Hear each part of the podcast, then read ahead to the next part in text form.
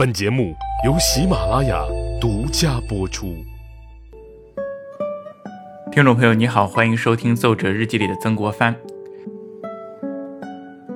我们今天呢，继续来讲双方玩的战略。上一次啊，我们说到曾国藩升任两江总督，那要负责江西、江苏、安徽三省军务，所以自己就不得不率军南渡，军入江西。但是呢，他并没有因此而撤回安庆，由自己的弟弟曾国荃负责攻城。那么周边负责策应这个攻城部队的其他的部队呢，一个也都不能撤，一个也都不能少，因为曾国藩认为这是全局的关键，是他早就定下来的战略。但是呢，会玩战略呢，不只是曾国藩一个人，太平军当中呢，也不乏战略好手。洪仁玕曾经就有过这样的一个比喻。他说：“长江好似一条长蛇，武汉呢是蛇头，安庆是蛇腹，南京是蛇尾。由此可见呢，洪仁玕和曾国藩的观点是一致的。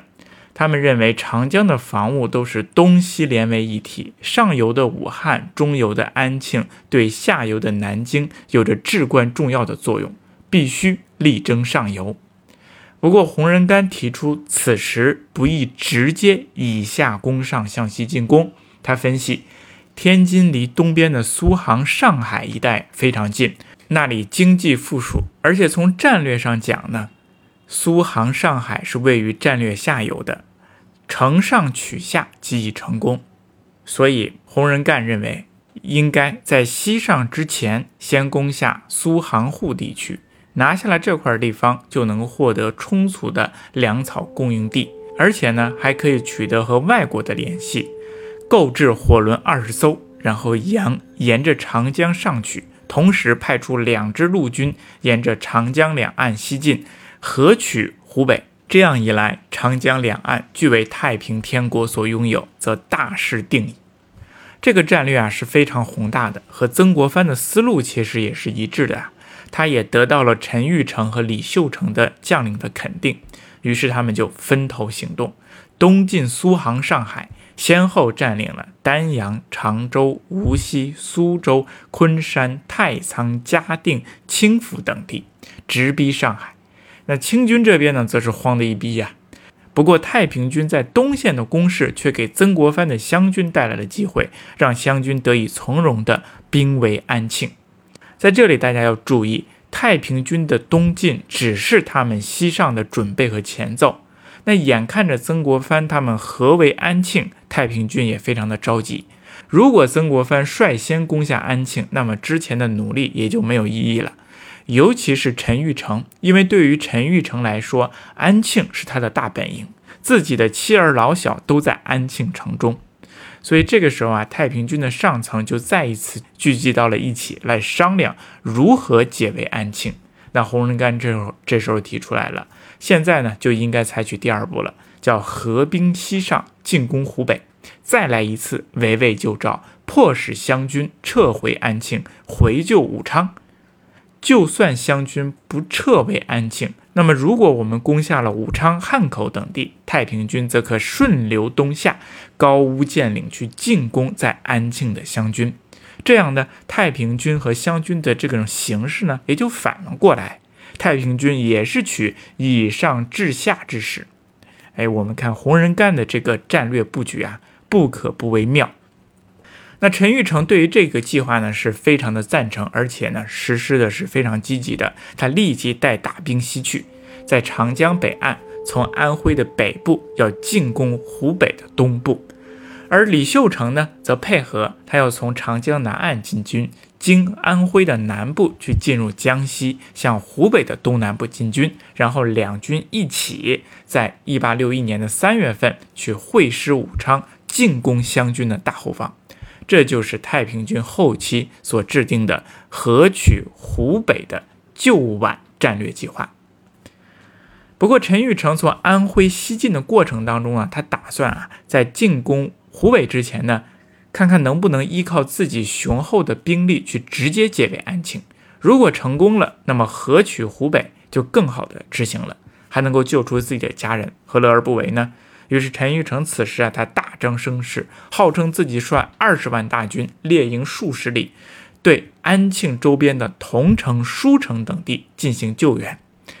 不过曾国藩呢，我们都知道，他们早就在桐城和舒城等地安排下来了部队，比如说多隆阿和胡林翼的部队，就很好的抵住了陈玉成的故事。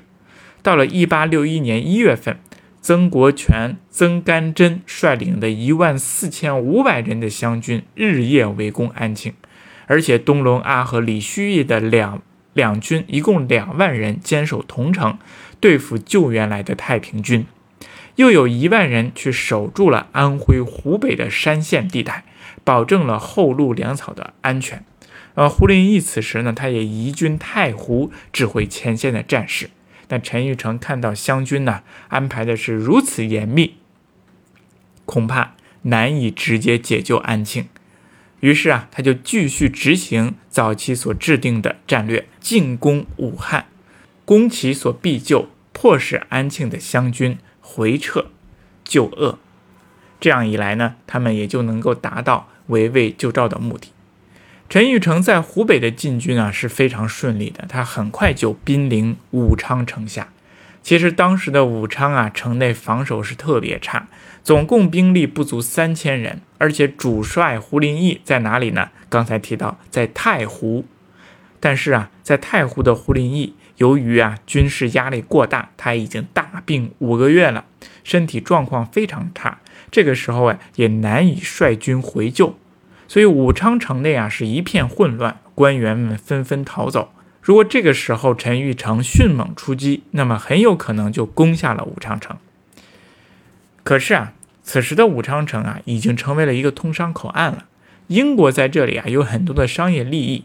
当陈玉成来到了。武汉的时候啊，这个英国人呢就警告陈玉成，不要随便去开炮攻城，那样呢会损害英国人的利益的。陈玉成呢，其实啊他是非常顾及外国人的，他不想再节外生枝，因为清军呐、湘军啊已经很难对付了，所以他就没有轻易攻城。当然呢，还有一个很重要的原因，就是因为他在这里为了等待，等待李秀成的友军。因为他们不是制定了计划叫合取湖北嘛？陈玉成在北岸，李秀成在南岸啊。陈玉成先到了，所以这个时候啊，他要等着李秀成到了之后，一举去进攻武昌。可是陈玉成他左等右等都不见李秀成前来，眼睁睁地看着清军各方面的援军在武昌周围进行集结，这个时候呢，已经错过了攻城的良机了。而下游安庆的湘军呢，也是越积越多，情况啊是不断吃紧，随时都有被攻破的可能。看来此时要攻破武昌，再率军东下，已经是不大可能的了。于是陈玉成他不得不又率军队直接沿着长江北岸东下，想直接救援安庆，救出自己的家人，夺回自己的大本营。那么问题来了。本来商量好的要和李秀成一起进攻武汉啊，陈玉成都已经到了，那李秀成干嘛去了呢？他有什么事儿被耽搁了呢？其实啊，李秀成当时对合取武汉的战略执行状况并不是特别的积极，他是转战到了皖南地区。后世的史学家呀，曾经对此进行过评价啊，他们呢也觉得是非常遗憾。啊，主要就是由于李秀成没有积极配合，导致合取湖北的战略计划呢失败了。如果当陈玉成进攻湖北、兵临武昌的时候，李秀成也率领着江南的将士全力参战，配合陈玉成解围安庆，那很有可能战局会朝着好的方向去发展啊，朝着朝太平军好的方向去发展。当年李秀成、陈玉成合破江南大营的时候，就是因为各方协调一致、鼎力配合。那可见啊，我们看一个集团如果劲儿往一处使的话，再难的目标也都能够实现。而当各个部分都不配合、各有私心的话，那就算制定了战略目标，也很难达成。此时的李秀成啊，他没有积极的往湖北走，而是在皖南地区进行转战。他没有如期的进攻湖北啊，或者救援安庆，给安庆的湘军以很大的时间和机会去攻城，去抵御陈玉成的救援。